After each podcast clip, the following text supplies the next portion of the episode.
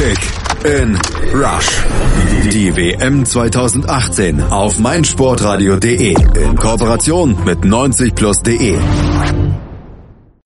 Kick and Rush, der gemeinsame Fußball-Podcast zur Fußball-WM 2018 hier auf meinsportradio.de zusammen mit den Kollegen von 90 Plus. Wir werden euch natürlich auch während des Turniers in Russland täglich begleiten mit den Analysen des Tages, mit den Analysen der einzelnen Spiele, die dort dann bei der WM ins Haus stehen. Und heute, bevor es dann losgeht, ungefähr eine Woche bevor es losgeht, schauen wir nochmal auf das, was sich in dieser Woche im deutschen Lager geboten hat. Da hat Yogi Löw nämlich ja, ausgemistet, muss man sagen. Er hat seinen Kader sozialverträglich eingedampft auf die 23 Spieler, die bei der WM 2018 dann auch mit nach Russland fahren dürfen und dort hoffen, zum Einsatz zu kommen. Jogi Löw musste seinen vorläufigen Kader um vier Leute reduzieren und wer ihn getroffen hat, das erzählt er euch nochmal selbst. Ihr wisst es, aber wir haben es als Gedankenstütze von Yogi nochmal persönlich. Nach Hause gehen Bernd Leno, Jonathan Tah, Nils Pettersen und Leroy Sane. Und gerade über Sané, da wird zu reden sein. Das machen wir auch hier in der Runde mit den Kollegen Julius Eid und Marius Merck von 90 Plus. Hallo ihr beiden. Hallo. Der Kader von Yogi Löw hat für Überraschungen gesorgt. Wenn wir bevor wir auf die einzelnen Positionen nochmal eingehen, müssen wir, glaube ich, Leroy Sané nochmal direkt ansprechen. Marius, hat's dich überrascht, dass er Sané zu Hause gelässt? Ja, schon. Also ähm, das war so nicht zu erwarten. Ähm, es mag sein, dass Sané jetzt noch nicht im DFB-Dress dermaßen überzeugt hat, aber ähm, man muss dann auch so ein bisschen das Leistungsprinzip da berücksichtigen, was bei Löw manchmal schon in den letzten Jahren sehr individuell ausgelegt wird, wenn man da an äh, die letzten zwei Nominierungen noch von Lukas Podolski denkt, zum Beispiel. Ähm, aber Sané hat eine überragende Saison in England gespielt, wurde zum besten Jugendprofi gewählt. Ähm, ich finde, das ist in gewisser Weise auch ein fatales Zeichen, wenn man ähm, einen jungen Spieler, der äh, wahrscheinlich in die Premier League des Jahres hätte gewählt werden können, ähm, da nicht mitnimmt, obwohl er leistungstechnisch dafür alles getan hat, ähm, was da auch jetzt dann von den meisten Gazetten spekuliert wird anhand von Persönlichkeit oder Auftreten. Ähm, ich denke, das kann man auch mit Einzelgesprächen als fähiger Trainer ähm, bearbeiten in gewisser Weise und alles in allem macht der ganze Schritt für mich relativ wenig Sinn. 49 Partien für Manchester City bestritten, 15 Tore geschossen, 19 Tore vorbereitet. Also die Leistungsdaten, Julius, die stimmen. Das hat Marius ja auch schon gesagt. Glaubst du auch, dass da andere Gründe dann noch äh, reingespielt haben als das Sportliche, als das reine in den Kader, in die Mannschaft passen? Müssen sie ja im Endeffekt, weil äh, sportlich oder leistungsmäßig steht außer Frage, dass Sané äh, nie im Leben in irgendeiner Liste von Streichkandidaten äh, auftauchen sollte. Also wird es wahrscheinlich um eben diese dieses Verhalten neben dem Platz gegangen sein, aber auch ums Mannschaftsgefüge, was ja für Löw immer wichtig ist, was ja auch vom DFB generell sehr hoch gehalten wird, die Mannschaft und wie toll die Stimmung 2014 war. Das wird im Endeffekt wohl den Ausschlag gegeben haben. Aber wie äh, Marius schon gesagt hat, ist es einem wirklich selbst mit Verhaltensfehlern nicht zu erklären, weil wenn jemand so abliefert übers ganze Jahr, dann äh, muss er eigentlich dabei sein. Wir hören mal rein, was Jogi Löw selber gesagt hat, warum er sich für Julian Brandt entschieden hat und eben gegen Leroy Sané. Julian war beim Confed Cup gut, beim Confed Cup gespielt, gute Fortschritte gemacht. Der Leroy hat ein riesiges Talent, absolut. Der wird auch wieder dabei sein, weil dann müssen wir natürlich auch in Zukunft, ab September wird er natürlich auch verstärkt mit ihm arbeiten. Bei der Nationalmannschaft war er in den Spielen vielleicht noch nicht so ganz angekommen und das hat vielleicht ein bisschen der Ausschlag gegeben. Die Stimme kam von Sky Sport News HD. Marius, der hat vielleicht noch nicht so ganz überzeugt in der Nationalmannschaft, hat der Bundestrainer gesagt. Nun ist er ja mit seinen Formulierungen nicht immer so ganz punktgenau. Irgendwie, vielleicht kommt er ja sehr oft vor. Ist das jetzt äh, ein vorgeschobener, vorgeschobenes Argument von ihm? Ähm, ich denke schon. Ähm, ich meine, wenn man überlegt, er war auch, Sané war glaube ich schon im Kader bei der Europameisterschaft 2016. Ähm, wenn er es jetzt, da war er unter den besten 23. Wenn er es jetzt nicht mehr schafft, unter den besten 23 zu sein, müsste er sich ja verschlechtert haben. Ähm, das kann man, haben wir eben schon erläutert, das ist nicht der Fall. Ähm, dementsprechend glaube ich schon, dass das äh, ein bisschen Ausrede vom Herrn Löw ist.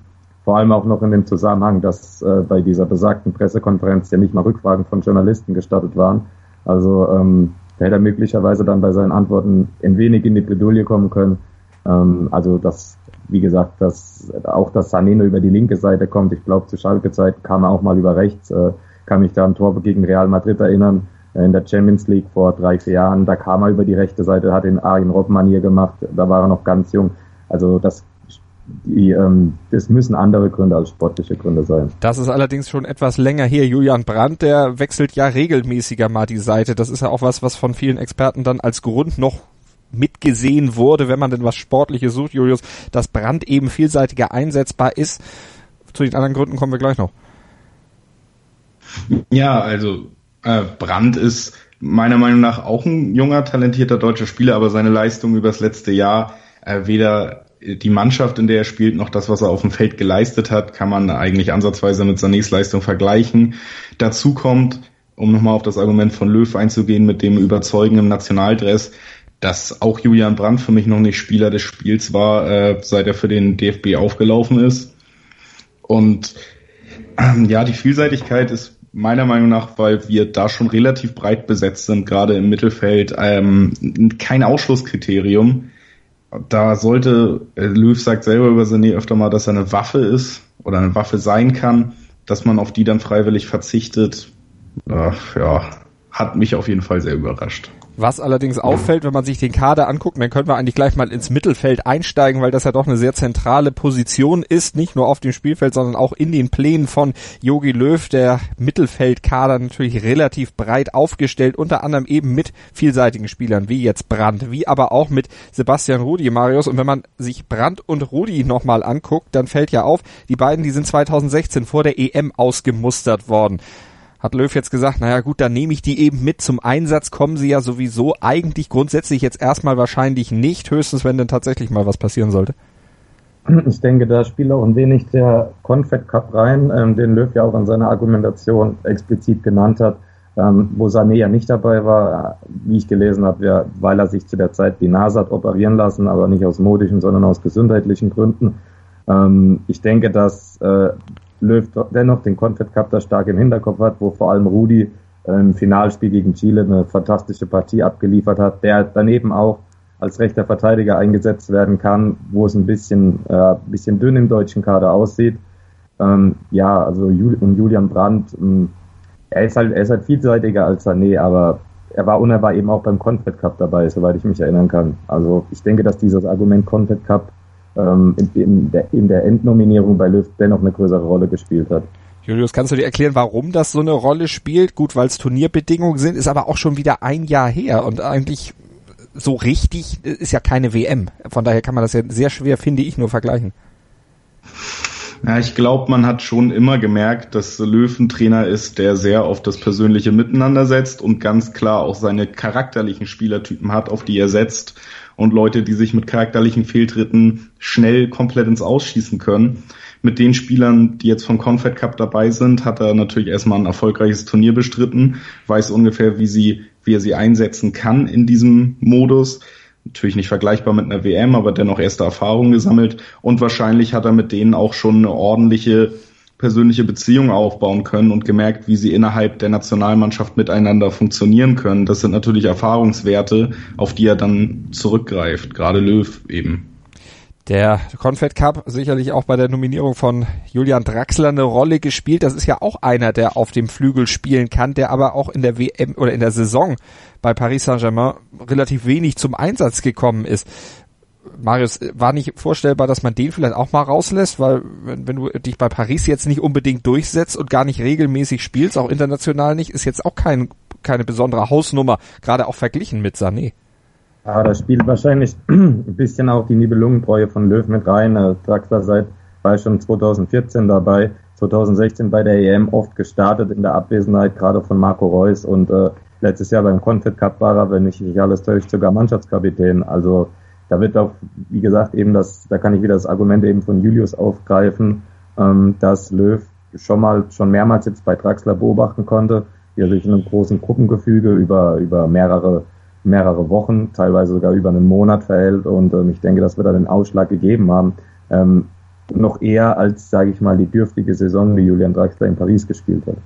Also das Gemeinschaftsgefüge im Blick hatte er gehabt. Ähm, was hat denn eigentlich letztlich gegen Mario Götze gesprochen, wenn ihr davon sprecht, dass alte Nibelungentreue und alte Verdienste bei Löw ja doch relativ viel zählen? Das war bei Podolski lange der Fall, der eben auch für das Klima in der Mannschaft gut war, weil er wahrscheinlich die Playstation im Gepäck hatte. Ähm, Julius, was, was hat denn gegen Götze letztlich gesprochen? Äh, den hat er ja jetzt, klar, die Saison war nicht so super verlaufen, aber das haben wir schon gehört, bei anderen eben auch nicht. Warum hat er denn den Finalhelden von 2014 dann nicht mitgenommen? Also, erstmal muss ich sagen, dass ich tatsächlich eher davon ausgegangen bin, dass Götze es zumindest in den vorläufigen Kader schafft. Und äh, ja, eben auch wegen dieser Treue, die er schon öfter gezeigt hat seinen äh, Leuten gegenüber und dann eben dem Weltmeistertorschützen des letzten Turniers. Dazu muss man sagen, dass äh, Götze sich eigentlich auch trotz der schwierigen Phasen, trotz meiner Meinung nach dem größten Druck, den ein Spieler, ein deutscher Spieler in den Medien ausgesetzt ist, wenn man das nicht so kritisch betrachtet, eine relativ solide Saison gespielt hat. Dortmund an sich hat nicht wirklich abgeliefert. Götze war meist noch einer der besten Spieler auf dem Feld. Ähm, deswegen war ich da schon überrascht. Das Problem ist, denke ich, dass äh, gerade Götze jetzt vielleicht auch ein bisschen dafür genutzt wurde, um eben diese Kritik die Löw immer wieder bekommt, nämlich auf Spieler zu setzen, die es eigentlich nicht verdient haben, aufgrund von alter Verbundenheit, da irgendwie auch als Präzedenzfall genutzt wurde, äh, um gleich mal zu zeigen, so nicht. Ist ein bisschen schade, weil meiner Meinung nach Mario Götze gerade schon äh, genug immer unter äh, der im öffentlichen Bild zu leiden hat und das ja natürlich auch jetzt wirklich mental wahrscheinlich nochmal ein schwerer Schlag war. Marius, äh, hat Löw da zu wenig Fingerspitzengefühl bewiesen? Hättest du äh, Götze mitgenommen? Nein, aufgrund der letzten beiden Jahre hätte ich Götze nicht mitgenommen, ähm, aber ich nominiere auch nicht nach alter Nibel Nibelungentreue. Ähm, ich denke, für Götze ist es erstmal das Beste, wenn er sich mal, keine Ahnung, im Sommer mal richtig erholen kann. Ich denke, bei Götze ist er gerade im mentalen Bereich seit, ja, möglicherweise sogar schon seit 2014 und in beiden Jahren danach bei Bayern und in, jetzt auch in beiden Jahren in Dortmund, wo eigentlich er hat diese Saison verbesserte Leistung abgeliefert, aber nur weil man verbesserte Leistung abliefert, bei dem Riesenpotenzial, den Spieler hat, rechtfertigt das nicht automatisch eine Nominierung. Ähm, ich denke, dass Löw sich auch in gewisser Weise so ein Dauerthema ersparen wollte. Ähm, wenn Götze nicht spielt, egal ob er jetzt nah dran ist an der ersten Elf oder nicht, wird es in der Regel immer thematisiert. Ähm, nach der abgelaufenen Saison, wo, wie Julius richtig gesagt hat, Götze wirklich, wirklich mal wieder ordentliche Leistung, auch mal über paar Wochen ordentliche Leistung gezeigt hat, teilweise, ähm, war er trotzdem niemals ein Kandidat für die erste Elf und ähm, das wäre immer thematisiert worden. Ich denke, das wollte Löw sich und Götze selbst dann auch ersparen. Dann gucken wir nochmal auf den Gesamtkader im Mittelfeld. Kedira, Draxler, Kroos, Ösil, Reus, Goretzka, Rudi, Brandt, Gündoan. Wenn wir jetzt nur mal die reinen Mittelfeldspieler nehmen, es wird ja beim DFB immer zusammengefasst, Mittelfeld und Angriff, dann kommen eben noch Thomas Müller, Timo Werner und auch Mario Gomez noch mit dazu. Julius, wenn du auf den Kader guckst, wie würdest du insgesamt dieses Mittelfeld bewerten? Fehlt dir sonst noch jemand? Würdest du sagen, hätte man vielleicht auch noch jemand anderen noch nominieren können oder ist das das, was du dir letztlich dann auch vielleicht mit der Personalie Sané äh, zusätzlich dann noch vorgestellt hättest? Ja, also erstmal klar, hat äh, Marius recht, dass Götze jetzt nicht äh, in Richtung Startelf bei der Nationalmannschaft gedrängt hat. Deshalb fehlt er da jetzt auch nicht unbedingt, wenn man sich äh, aus den Kandidaten die beste Elf zusammensucht. Äh, Sané fehlt mir tatsächlich. Ansonsten ist es schon das, was man erwarten konnte und in der Stammbesetzung definitiv auch äh, von hoher Qualität geprägt. Ähm, Kedira, Groß, Özil sind eigentlich gesetzt. Äh, mit Gündogan hat man meiner Meinung nach einen sehr spannenden, sehr, sehr guten Fußballer in der Hinterhand, der da die Position bedienen kann. Und äh, auf Marco Reus, äh, wenn er sich nicht noch verletzt, da freue ich mich sehr. Und äh, ja, an sich ähm, Mittelfeld schon sehr gut. Im Sturm, wenn man Gomez und Werner sieht, fehlt mir die absolute Weltklasse auf diesen Positionen. Da können auch andere Länder deutlich mehr bieten das könnte vielleicht sogar noch ein Problem werden im Laufe des Turniers. Allerdings gibt es auch nicht wirklich Alternativen in Deutschland. Zum Sturm gucken wir gleich nochmal. Da müssen wir auch gleich natürlich noch über Nils Petersen sprechen. Marius, wenn du aber nochmal auf die Mittelfeldposition guckst. Jetzt hatte Julius ja schon gesagt, Kedira, Kroos und Özil, die sind wohl gesetzt, diese Rolle von Toni Kroos, nicht nur als Lenker und Denker auf dem Platz, sondern vielleicht auch neben dem Platz. Wie viel hat er denn vielleicht auch ja, mit dazu beigetragen, dass eben so jemand wie Leroy Sané nicht mit durfte? Denn da gab es ja doch auch bei den letzten Länderspielen ein paar Aussagen und auch äh, Gesten auf dem Platz, die da doch einiges nahelegen.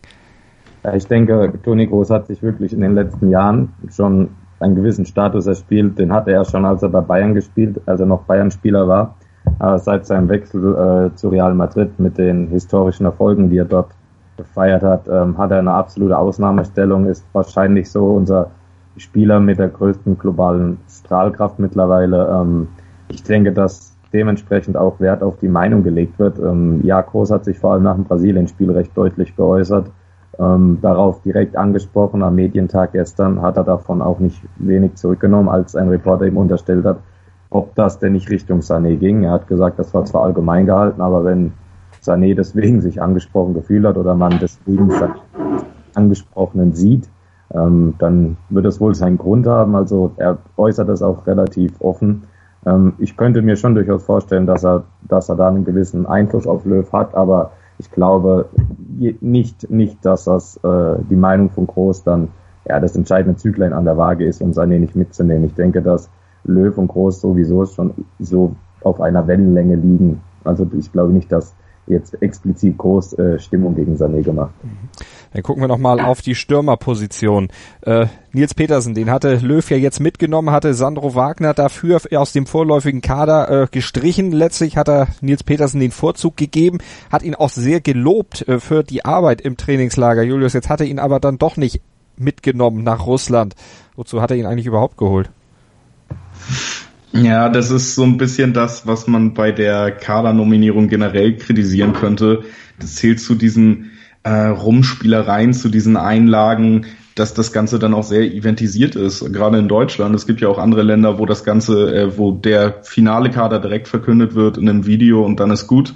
Äh, und gerade hier wird es dann so gemacht, dann wird da nochmal die erste Überraschung eingeplant, Nils Petersen anstatt Sandro Wagner. Und im Endeffekt äh, muss man dann auch sagen, wenn Nils Petersen nicht mitfährt und Sandro Wagner auch nicht, dann hätte man einfach aufgrund der letzten Jahre, auch im Nationaldress und sonst was, auf jeden Fall Sandro Wagner zumindest im vorläufigen Kader äh, behalten können. Das wäre angebrachter gewesen und äh, hätte diese Spielerei vielleicht ein bisschen abgekürzt. Mhm. Werner und Gomez jetzt also die etatmäßigen Stürmer im Kader. Marius, wäre das auch deine Wahl gewesen oder hättest du dazu tendiert, Nils Petersen vielleicht als, ja, als richtige Spitze mitzunehmen? Ja, ich denke nicht. Ich denke, ähm, Nils Petersen war vor allem ein Grund, um Sandro Wagner schon vorläufig auszuboten. Ähm, ich glaube, dass Sandro Wagner ja in den letzten Wochen äh, mit seinen Aussagen wenig übertrieben hat. Er hat ja mehrmals in den Medien betont, dass er mit Abstand der Deu beste deutsche Stürmer seit einer geraumen Zeit ist.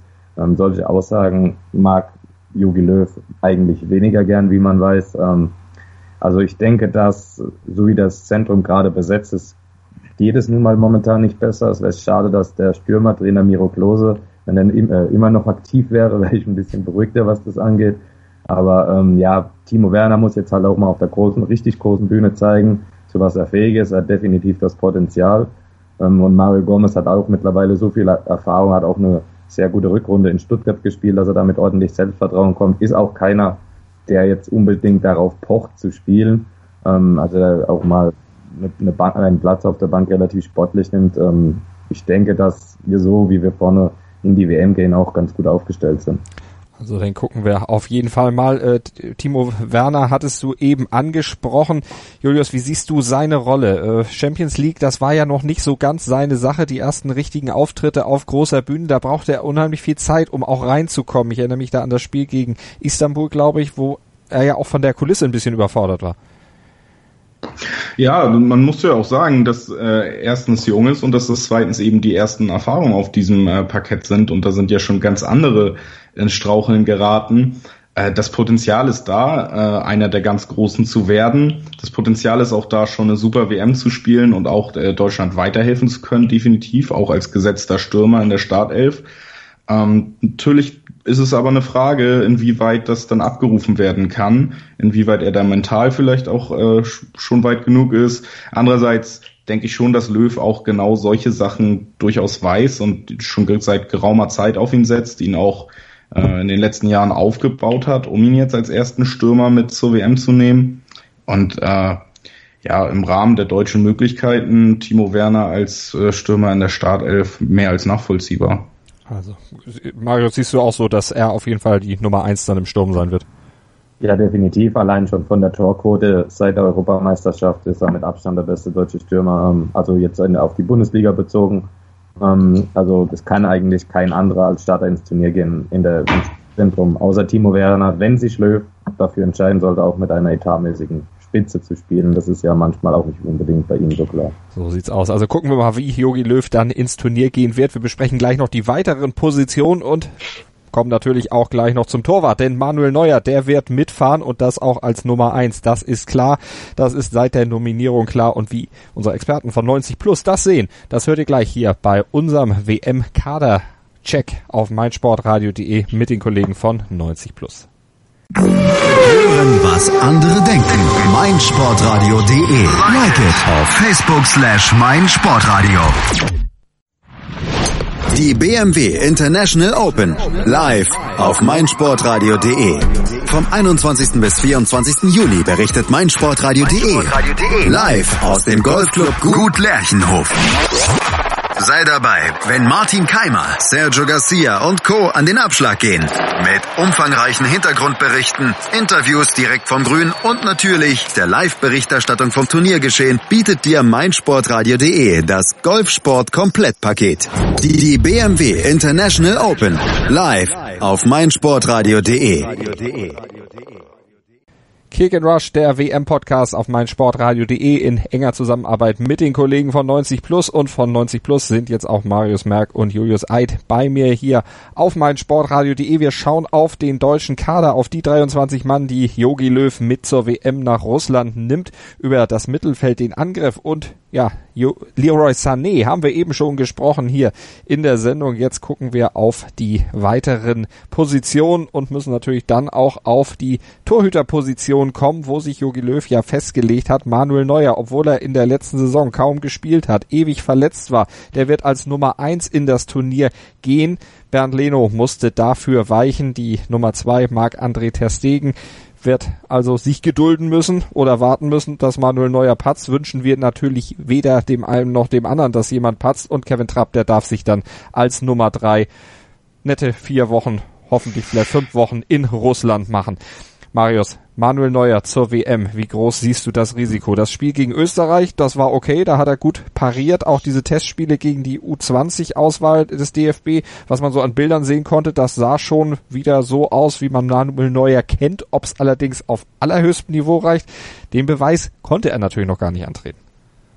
Ja, das ist ein ganz leidiges Thema, finde ich. Ähm, es ist natürlich auf der einen Seite Manuel Neuer, der äh, mehrmalige Welttorhüter, der Kapitän der deutschen Nationalmannschaft, äh, wenn man ihn irgendwie fit kriegen kann innerhalb von einem Monat äh, und so dass er bei der WM starten kann, dann würde es wahrscheinlich jeder Trainer machen, da muss man so ehrlich sagen. Auf der anderen Seite tut es mir für Marc-André Terstegen ein wenig leid. Ähm, es gehört einiges dazu, in jungen Jahren sich zum absoluten Stammtorwart beim FC Barcelona zu entwickeln. Ähm, er hat da gerade in diesem Jahr, finde ich, nochmal noch mal einen großen Schritt nach vorne gemacht, bringt auch die fußballerische Komponente wie, wie, fast schon wie Neuer oder sogar besser als Neuer mit. Ähm, Neuer ist vielleicht ein bisschen, äh, ein bisschen mutiger, ein bisschen wilder in seinen Ausflügen, aber ähm, die besseren Bälle, also quasi Pirlo, der Torhüter, ist für mich klar Marc-André Ter Stegen.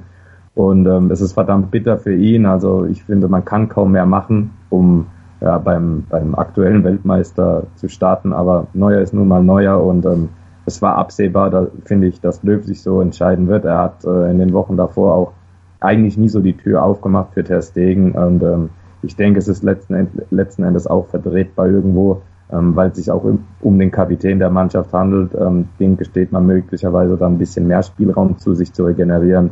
Und so wie es aussieht, ähm, hat diese Regeneration auch gefruchtet. Also das Spiel gegen Österreich war schon wieder ja auf ziemlich, ziemlich nah am alten Niveau und ähm, ich denke, dass sich äh, das in, bei der WM auch nicht als Fehler erweisen wird. Julius, jetzt hat Herr Stegen ja den Confed Cup gespielt und auch mitgewonnen. Ähm, warum hat das bei ihm jetzt letztlich keine Auswirkung gehabt? Ist es wirklich nur die Kapitänsbinde und dieses Standing von Neuer, diese Aura? Ja, ich glaube, dass äh, Neuer einfach äh, auch wirklich eine deutlich größere Lobby noch in der Nationalmannschaft hat, was damit den Ausschlag gibt. Viele Mannschaftskollegen äh, von Bayern, die direkt ähm, mit ihm zu tun haben werden, dann auch in der Abwehr schon. Kimmich hat gerade in einem Interview nochmal ausgeführt, dass es auf keinen Fall einen besseren Torhüter als Manuel Neuer gibt, auch Stand heute nicht. Äh, also da gibt es auf jeden Fall Unterstützung von wichtigen Spielern äh, und das wird auf jeden Fall äh, Einfluss darauf gehabt haben, dass das Standing da noch so hoch ist, dass man auf einen Neuer, der spielen kann, auf keinen Fall verzichten will. Uh, natürlich uh, hat Marius recht, wenn man sagt, wenn man Manuel Neuer irgendwie fit ins Tor kriegt, dann würde da, glaube ich, kein Trainer der Welt darauf verzichten. Ich finde aber ein Trainer, der den Luxus hat, uh, einen Testegen zu haben, der meiner Meinung nach selbst gegen einen Neuer in Topform in, mit seiner Leistung in diesem Jahr nicht wirklich abfällt, dann hat man da vielleicht doch mehr Möglichkeiten, anders mit der Situation umzugehen. Mhm. Jetzt gab es 1986, da werdet ihr euch nicht mehr dran erinnern, dieses äh, Spiel im deutschen Tor, Toni Schumacher, Uli Stein. Da soll Franz Beckenbauer, damals der verantwortliche Trainer zu Uli Stein, gesagt haben, wenn es nach Leistung ginge, müsstest du eigentlich spielen. Marius, ist das jetzt vielleicht auch identisch, dass da auch andere Interessen noch mit reinspielen bei Manuel Neuer? Ja, ich denke, Julius hat es eben gut gesagt mit der Lobby. Es ist einfach ähm, der mehrfache Welttorhüter, der, der wahrscheinlich beste Spieler der letzten Weltmeisterschaft und der Kapitän der Mannschaft. Das sind diese Faktoren, die da mit reinspielen werden. Und ähm, es tut mir, wie gesagt, unglaublich leid für Ter Stegen, der so eine herausragende Saison gespielt hat. Aber ich glaube, gegen diese ganzen Faktoren, da konnte er so gut spielen, wie er wollte. Da hätte er auch die Saison mit ein, mit ein oder ein oder zwei Gegentoren in der spanischen Liga abschließen können. Ich denke, Neuer hätte sogar trotzdem gespielt und hm. es ist, ein, ist nun mal so, wie es ist, verdammt bitter für ihn. Also mit einer Nummer zwei Marc-André Ter Stegen auf jeden Fall jemand mit Spielpraxis da, was ja jetzt, wenn man sich das Aufgebot der deutschen Torhüter anguckt, eben dann doch nicht so selbstverständlich ist, denn Julius, nicht nur Manuel Neuer die Nummer eins hat wenig bis kaum Spielpraxis. Kevin Trapp ja auch nicht. Auf den trifft ja ähnliches zu, allerdings nicht aus Verletzungsgründen, sondern weil er sich in Paris eben einfach nicht durchsetzen konnte. Ja, äh, ich muss auch, also ich habe jetzt schon öfter in der Diskussion gelesen von mehreren Ex-Torhütern und anderen Experten, dass auf der Torwartposition auch auf hohem Niveau Spielpraxis nicht ganz so wichtig sein soll wie auf dem Feld das muss ich dann nur so akzeptieren. Zu Spielpraxis generell kann ich sogar aus eigener Erfahrung sagen, selbst in einem Kreisliga-Team, wenn man da länger fehlt, merkt man das und hat Probleme reinzukommen. Also ähm, ja, aber gut, das muss ich dann so akzeptieren, wenn das äh, von Leuten, die da mehr Ahnung haben, äh, so ausgeführt wird. Äh, Trapp ist ja, muss ich ehrlich sagen, man hätte genauso gut Leno äh, von der Klasse wahrscheinlich halten können. Da nehmen sich beide wenig. Leno hat deutlich mehr gespielt und das ist dann wieder so eine Nominierung, die so dieses Leistungsprinzip ein bisschen aushebelt, was immer komisch ist, weil das ja wirklich äh, einerseits benutzt wird, um Nominierungen äh, zu rechtfertigen oder Nicht-Nominierungen, sagen wir zum Beispiel Götze, bei über den gesagt wurde, er hat ein riesiges Potenzial, was er diese Saison nicht abrufen konnte. Auf der anderen Seite wird es dann komplett ausgehebelt, um Leute mitzunehmen, auf die dieselbe Argumentation zutreffen würde, dass es halt unglücklich kommuniziert, aber das unglücklich kommunizieren kann der DFB ja auch immer wieder. ja, irgendwie und vielleicht. Die Worte ja, haben wir genau. vorhin ja schon besprochen. Marius ist aber vielleicht letztlich auch egal, wer als Nummer drei mitkommt. Hat eh kein, keine Chance zu spielen, von daher kann man dann auch jemanden, der wie Kevin Trapp wahrscheinlich relativ ruhig bleibt, dann da hinsetzen. Hätte es mit Leno Ärger gegeben? Nee, das glaube ich nicht, aber ich finde es nicht richtig, dass Kevin Trapp mitgenommen wurde. Wenn es ein Torwart nicht mal bei Paris schafft, sich gegen Alphonse Areola durchzusetzen, dann soll er ja gerade in der Nation der Torhüter meiner Meinung nach keine Rolle spielen. Ähm, warum spielt, geben sich dann auch, sage ich mal, die Spitzen, die deutschen Spitzentorhüter in der Bundesliga, ja, den Riss und schauen, dass die in die Nationalmannschaft kommen, wenn man ich meine, auch als dritter Torwart ist man potenziell Weltmeister, potenziell Vize-Weltmeister oder Dritter, kriegt eine Medaille. Mhm. Also das hat für mich schon eine Bedeutung. Ähm, Sven Ulreich hat das ganze Jahr bei Bayern im Tor gestanden, gerade weil Neuer gefehlt hat, wäre möglicherweise ein Kandidat gewesen. Bernd Leno hat die Saison bei Leverkusen die ganze Zeit gespielt. Also ich glaube nicht, ähm, dass es den Torhütern völlig egal ist, ob sie, also den Torhütern wird es völlig egal sein, wenn sie da als Nummer drei hinter der Stegen und Neuer hinfahren. Hauptsache, sie fahren hin und mhm. das mitbringt, was ich gelesen habe und es macht auch ein bisschen Sinn ähm, für Kevin Trapp. Ähm, er hat äh, gegen Frankreich im, im Spätjahr, in dem Freundschaftsspiel, ähm, sehr gutes Spiel gemacht. Bernd Leno hat in der Nationalmannschaft das häufiger gepatzt, so unter anderem auch beim Confed Cup. Und ich glaube schon, dass diese Faktoren da ein wenig en entscheidend waren. Ähm, Kevin Trapp ist sicher ein Torwart mit großem Potenzial, nur ist er für mich nicht zu rechtfertigen, wenn er nicht mal Woche für Woche spielt und das nicht wegen Verletzung. Es kamen eben auch noch ein paar andere Namen, zumindest in der Diskussion vor. Du hast Ulreich schon gesagt. Was ist denn Julius mit Fährmann eigentlich von Schalke? Fährmann äh, bringt tatsächlich immer wieder gute Leistungen über ganze Saisons, äh, ist aber nie so ein richtiges Thema, was tatsächlich äh, daran liegt, dass die beiden Spitzenplätze im Tor äh, vergeben sind. Neuer und Testegen werden die nächsten Jahre da erstmal stehen. Neuer vielleicht nicht mehr so lange bei dem Alter, aber dann wird Testegen auf jeden Fall diesen Platz übernehmen. Leno und Trapp schon länger im Team. Äh, da ist diese Position eigentlich dann so besetzt, äh, dass da nicht unbedingt Neulinge groß gehandelt werden. Das ist äh, schade. Wie Marius gesagt hat, äh, schmälert das natürlich auch irgendwie die Motivation von äh, deutschen Torhütern, wenn man merkt, da ist eigentlich nicht mal die Tür offen, selbst nach guten Leistungen. Fährmann ist einer der Leute, der unter dieser Situation leidet und in anderen Ländern bestimmt auch in der Nationalelf ein höheres Standing hätte, weil seine Leistungen das schon rechtfertigen würden. Marius, wie siehst du Fährmann? Wäre das für dich auch eine Alternative zur Nummer drei gewesen? Ja, ist immerhin der Torwart vom deutschen Vizemeister, ähm, die vor allem nicht unbedingt über die Offensive dahin gekommen sind. Also hätte man sich schon durchaus äh, Gedanken machen können, wäre ein Kandidat gewesen. Ähm, logisch wäre für mich dennoch Bernd Leno gewesen, weil er auch schon länger Mitglied des Kaders ist. Ähm, ja, und äh, ich denke, da hätte ich ihm wahrscheinlich den Vorzug gegenüber den meisten gegeben. Auch wenn ich, wie gesagt, Sven Ulrich seit kurzem stark auf der Rechnung hatte, aber das war dann wohl doch nichts. Jogi Löw hatte ihn nicht gesehen. Wie wird denn das jetzt weitergehen? Wie ist eure Prognose, Julius? Wie würdest du sagen, wird Manuel Neuer sich im Turnier jetzt verkaufen? Läuft das alles so? Ich, man hat natürlich diese Restangst, dass dann zwei oder drei Patzer zu einer riesigen äh, Diskussion, die dann wahrscheinlich sogar zu Recht ist, führt und dass das ein Riesenproblem werden kann. Ich bin mir aber mittlerweile ziemlich sicher, dass Neuer, Löw und all die Leute drumherum, die dafür jetzt auch die Verantwortung tragen für diese Situation, ähm, konstant und Profi genug sind, auch eine richtige Entscheidung zu treffen. Und mittlerweile bin ich mir wirklich sehr sicher, dass Neuer ein solides bis gutes Turnier spielen wird. Da mache ich mir eigentlich keine Sorgen. Wir hatten vorhin schon über die Nichtnominierung von Leroy Sané gesprochen, über die möglichen Alternativen, die sich Löw damit natürlich nimmt. Äh, Marius, wenn du jetzt die, die Nicht-Nominierung von Sané nimmst und dieses Festlegen auf Neuer, wie viel Risiko geht Löw denn da auch ein, äh, auch für sich selbst sein Image irgendwo zu beschädigen? Hm, ich denke, es könnte durchaus der Fall sein, weil man durch das, durch das sture Festlegen auf gewisse Mechanismen ähm, sich auch irgendwie neu, neuem verschließt. Ähm, Löw will ja momentan auch äh, als Trainer entwickeln, wie er immer betont. Ähm, ich sage mal so, ich glaube nicht, dass jetzt eine Nicht-Nominierung von Neuer aus verletzungstechnischen Gründen ähm, wohl seinen Stammplatz bei der kommenden Europameisterschaft äh, gefährdet hätte, sofern er dann bis dahin wieder fit geworden wäre, wovon man ja ausgehen kann. Ähm, ich denke, dass ja, dass, dass Löw sich damit auch einen gewissen Druck macht. Also äh, wenn es am Ende, wenn es am Ende in einem knappen Spiel im Viertelfinale gegen, sage ich mal, eine nominell schwächere Mannschaft äh, vom Ausscheiden ist und man kann von der Bank nicht unbedingt eine überzeugende Alternative bringen.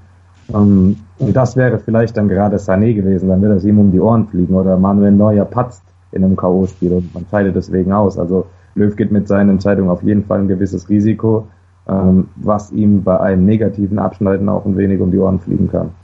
Sein Vertrag hat er ja erstmal bis 2022 verlängert bekommen. Wollen wir jetzt noch nicht zu wild spekulieren, was passieren würde, wenn wir warten das Turnier natürlich mal ab, werden ja auch alle Spiele hier analysieren bei uns auf meinsportradio.de zusammen mit den Kollegen von 90 plus. Alle WM-Spiele bei uns jeweils kurz nach Abpfiff dann in der Analyse als Podcast bei meinsportradio.de bei iTunes und natürlich auch mit unserer App für iOS und Android dann abrufbar. Und wir gucken bei unserem Kadercheck gleich auch noch in die Abwehr Abwehr. Auch da hat Jogi Löw ja bei der endgültigen Nominierung dann aus dem vorläufigen Kader noch einstreichen müssen. Jonathan Tah, nämlich den hat's am Ende getroffen. Wir schauen gleich drauf hier bei Kick and Rush auf meinsportradio.de.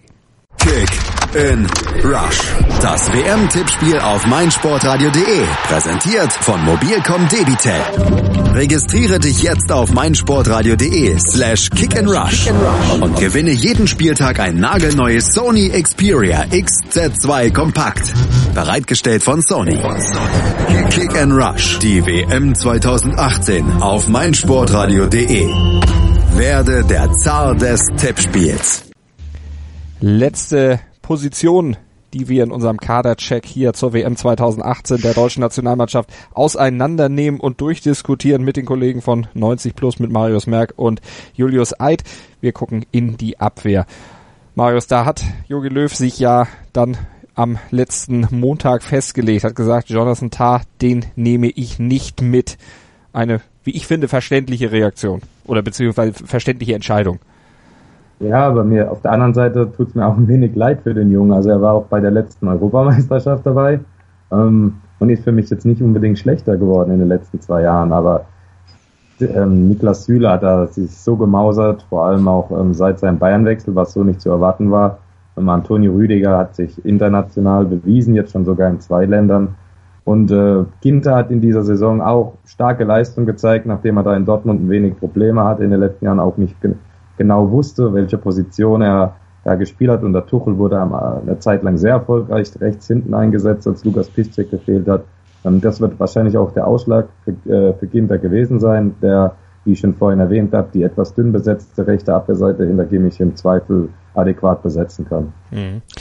Ginter, äh, Julius hatte Marius eben erwähnt, wirklich gute Saison gespielt bei Gladbach. Also da hat er 27 Spiele bestritten, sieben Scorerpunkte erzielt, fünf äh, Tore und zwei Vorlagen. Also das ist auch einer, der sich damit wirklich aufgedrängt hat. Nur an den fast übermächtigen Hummels und Boateng wird er wahrscheinlich nicht vorbeikommen, wenn Boateng rechtzeitig wieder komplett fit wird sein wird. Ja, ich denke, dass selbst wenn Boateng mal nicht spielen kann, äh, Ginter nicht diesen Platz einnehmen wird in der Innenverteidigung rein von der Hierarchie her hätte ich ihn da eben mit Tar so hinter äh, Boateng Hummels definitiv, aber auch hinter Süle und wahrscheinlich sogar einen Ticken hinter Rüdiger gesehen. Dann würden Matthias Ginter und äh, Jonathan Tar als Innenverteidiger überhaupt erst ins Spiel kommen und da wird dann eben Ginters äh, Vielseitigkeit eben auf der rechten Abwehrseite, wo man wenig oder eigentlich gar keine ordentlichen Alternativen zu bieten hat. Ähm, das wird den Ausschlag gegeben haben. Dazu kommt, dass Ginter wirklich, wenn man das so ein bisschen so sagen kann, der typische Yogi-Spieler ist, anpassungsfähig, äh, still, charakterlich immer sehr professionell auftritt und äh, ja, wird keine große Rolle in dem Turnier spielen, außer wir werden auf den Außenverteidigerpositionen große Probleme kriegen. Aber ist verständlich und dass die Vielseitigkeit da am Ende den Ausschlag gegen Tar gegeben hat, ist auch verständlich, auch wenn es für Tar natürlich schade ist weil du eben sagst, das typischer Yogi-Spieler, das ist doch eigentlich auch Scott Rad Mustafi, Marius. Den hat Yogi Löw ja auch immer mitgenommen, aber das war nach dieser Saison mit Arsenal wahrscheinlich nicht zu rechtfertigen. Nein, definitiv nicht. Ähm, Rad Mustafi in der vergangenen Runde viel zu häufig gepatzt, ähm, ist auch nicht mehr bei Arsenal zwingend äh, unumstritten. Ähm, da orientiert man sich ja auch so ein bisschen in Richtung Sokrates momentan. Ähm, also da war, da war das Leistungsprinzip dann komischerweise doch mal gegolten.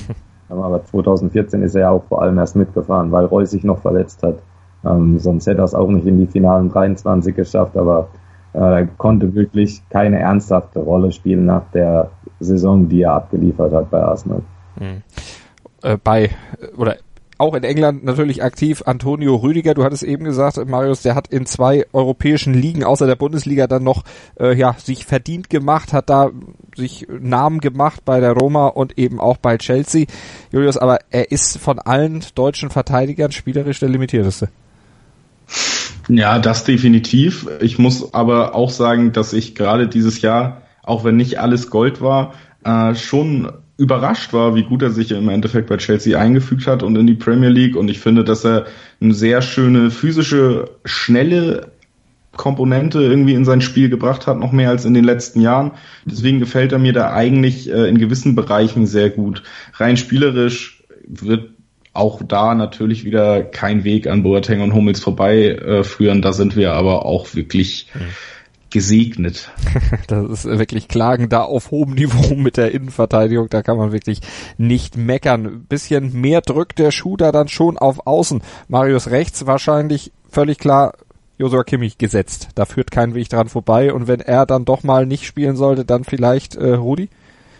Ja, das habe ich ja vorhin schon erwähnt. Rudi oder Ginter könnte ich mir da vorstellen. Ähm, Wäre er dabei gewesen, wäre er, ich denke nämlich ziemlich sicher, wäre er, er wäre ziemlich sicher dabei gewesen, wenn er sich nicht verletzt hätte. In der Rückrunde wäre Emre Can, auch wenn er so, so alibimäßig noch ins Champions League Finale am Ende kam, aber ich glaube, da hat dann am Ende zu wenig Spielpraxis gefehlt. Er wäre möglicherweise auch noch eine Alternative gewesen, hat immerhin äh, gestartet im Halbfinale der vergangenen Europameisterschaft und sich bei Liverpool ja, seitdem eher verbessert als verschlechtert.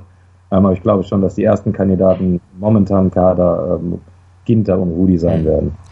Bisschen schwieriger ist es dann noch, weil bei Josua Kimmich wissen wir ja auf rechts, das ist auch international jemand, der sehr für Furore gesorgt hat, nicht nur bei der letzten Europameisterschaft, sondern natürlich auch in der Champions League mit Bayern. Auf der linken Seite, da sind wir dann von der deutschen Nationalmannschaft eher mit, Gott, ich will jetzt nicht sagen zweiklassig besetzt, aber wir haben dort mit, mit Hector, den Linksverteidiger des Absteigers ersten FC Köln und mit Marvin Plattenhardt, jemanden von Hertha BSC, der jetzt international auch keine Bäume ausgerissen hat, weil die Hertha ja da gar nicht stattfindet. Julius, das ist ja, äh, schon ein Risiko, glaube ich, auf links. Ja, ähm, das muss man schon so sagen, dass man, wenn man von rechts beginnt, erstmal drei absolute Weltklasse-Verteidiger aufbietet und dann Hector oder im ohne das Böse zu meinen, noch schlimmeren Fall Marvin Plattenhardt äh, aufzubieten. Das ist auf jeden Fall ein Unterschied zu den anderen drei und ähm, zeigt aber auch schon seit längerem eben eine Problemstelle, sowieso die Außenverteidigerposition in Deutschland und das sieht man eben an den Namen ganz klar. Gerade Plattenhardt, auch während seiner Saison mit Hertha, da gibt es meiner Meinung nach auch andere Kandidaten, mhm. die in der Bundesliga für mehr Aufmerksamkeit gesorgt haben, ist leistungsmäßig auch mehr verdient hätten. Da fallen mir natürlich äh, Nico Schulz von, von Hoffenheim oder eben auch Philipp Max von Augsburg ein. Das ist halt namentlich nicht besonders beeindruckend, obwohl ich meine Meinung über Hector nach dem äh, Tor gegen Wolfsburg im letzten Ligaspiel etwas revidieren musste und sagen muss, das ist eigentlich doch ein Weltklasse-Fußballer. Macht ein Tor da schon so viel aus, Marius?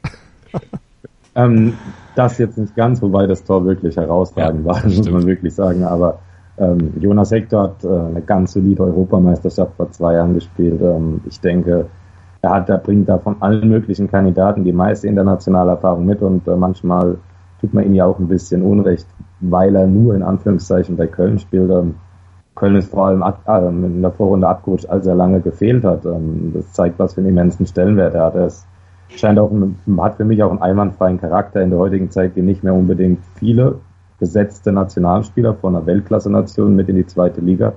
Ähm, ich denke, dass wir da links mit Hector den wirklich mit Abstand besten deutschen Linksverteidiger zurzeit haben, der meiner Meinung nach auch internationalen Ansprüchen genügt. Ähm, also bei der letzten Europameisterschaft hatte ich davor größere Zweifel.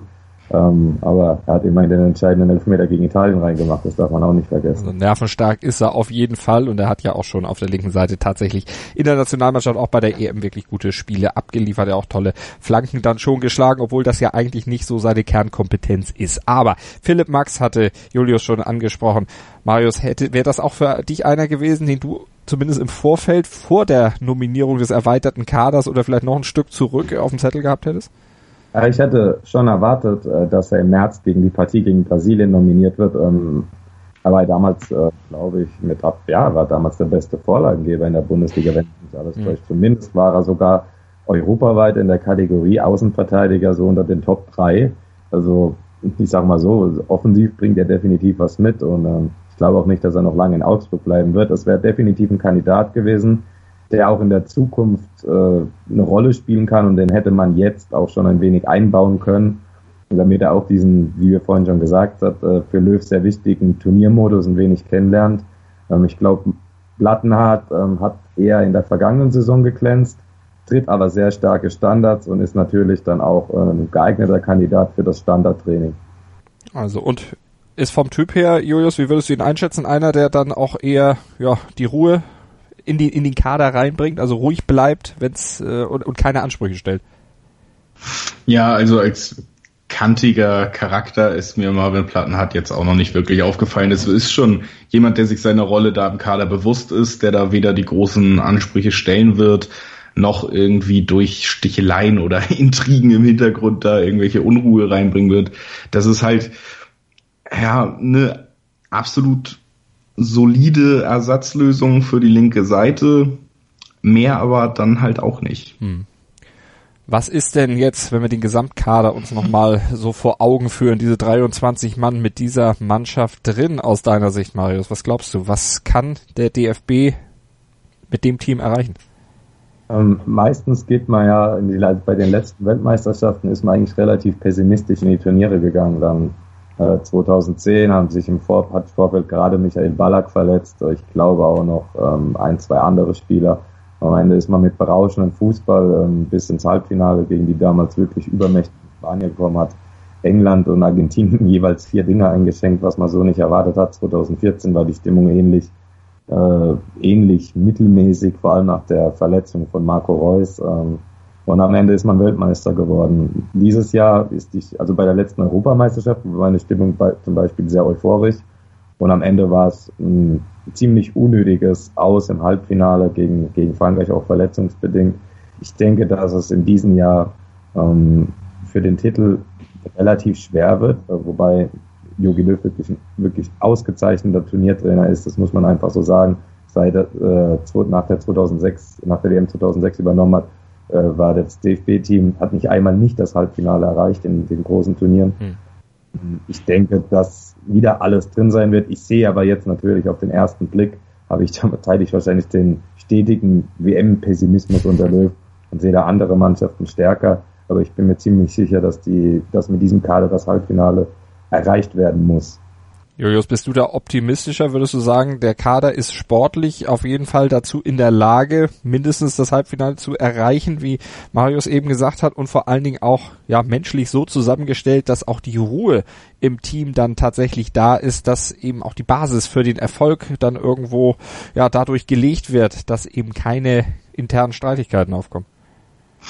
Ja, ähm, die Stärke sollte fürs Halbfinale reichen, um das erstmal, äh, gerade weil der Weg bis dahin eigentlich noch sehr machbar ist. Wenn man Gruppenerster wird und Brasilien Gruppenerster wird, dann ist im Achtelfinale kein starker Gegner zu erwarten. Im Viertelfinale wartet auch noch nicht äh, ähm, eine Mannschaft aus Gruppe A bis D, das heißt zumindest Argentinien, Frankreich oder Spanien fallen aus der Verlosung bis zum Halbfinale raus, die ich alle als Favoriten mitzähle. Das heißt, bis zum Halbfinale wird's gehen mit dem Kader. Da bin ich mir schon ziemlich sicher. Auch aufgrund der letzten Turnierleistung kann man das schon erwarten. Die Zusammenstellung menschlich dürfte auch kein Problem sein. Löw legt da immer einen großen Wert drauf. Da wird es auch dieses Jahr wieder einen sehr großen Wert drauf gelegt haben. Die wichtigen Säulen im Mittelfeld stehen. Marco Reus könnte meiner Meinung nach ein Faktor werden, der nicht zu unterschätzen ist, der jetzt äh, das erste Mal bei so einem Turnier dabei ist. Und äh, in den K.O.-Spielen ab dem Halbfinale, ja gut, es sind nur noch zwei, äh, wird man dann sehen, in welche Richtung es geht. Schlagbar sind für Deutschland meiner Meinung nach auch alle Mannschaften. Man muss natürlich einen sehr guten Tag erwischen und ja, dann wird man sehen, Halbfinale kann man aber schon tippen. Also, wenn ihr tippen wollt, könnt ihr das natürlich auch gerne machen auf mein sportradio.de slash kickinrush auf unserem Sonderauftritt zur WM 2018 könnt ihr mitmachen beim Kicktipp Gewinnspiel präsentiert von Mobilcom Debitel und da könnt ihr dann auch nach jedem Spieltag ein tolles Handy gewinnen. Erster bis elfter Spieltag jeweils ein Sony Xperia XZ2 Kompakt könnt ihr kriegen und der Gesamtsieger, der quasi Tippweltmeister, der kriegt ein Sony Xperia XZ2. Rechtsweg wie immer ausgeschlossen, alle Teilnahme Bedingungen bei uns auf meinsportradio.de slash kickinrush, kicktipp, Kick in Rush, da könnt ihr dann genau schauen, was ihr tun müsst, um mitzumachen und mitzutippen. Und die gesamte WM, die könnt ihr natürlich auch verfolgen bei uns auf meinsportradio.de, die täglichen Analysen zu den Spielen des Tages, immer kurz nach Abpfiff schon bei uns auf meinsportradio.de als Podcast zum Download in Zusammenarbeit mit den Kollegen von 90 Plus. Und die haben auch ein ganz breites und buntes Programm zur WM auf ihrer Seite für euch bereitgestellt. Schaut vorbei und schaut vor allen Dingen auch nochmal auf Kick and Rush. Da gibt's auch noch jede Menge Vorberichte zur WM, zur Hooligan-Gewalt, zur möglichen Hooligan-Gewalt, zu den WM-Underdogs. Wir haben da viele Geschichten aufbereitet in Zusammenarbeit mit der Makromedia Hochschule in Hamburg. Hört mal rein und klickt euch durch unser Angebot. Vielen Dank heute, äh, für heute an Julius Eid und an Marius Merck von 90 Plus. Gerne. Sei dein eigener Programmchef. Mit unserer neuen meinsportradio.de App wählst du jetzt zwischen allen Livestreams und Podcasts. Einfach, immer, überall. Hol dir unsere neue App für iOS und Android und bewerte sie jetzt bei Google Play und im App Store von iTunes.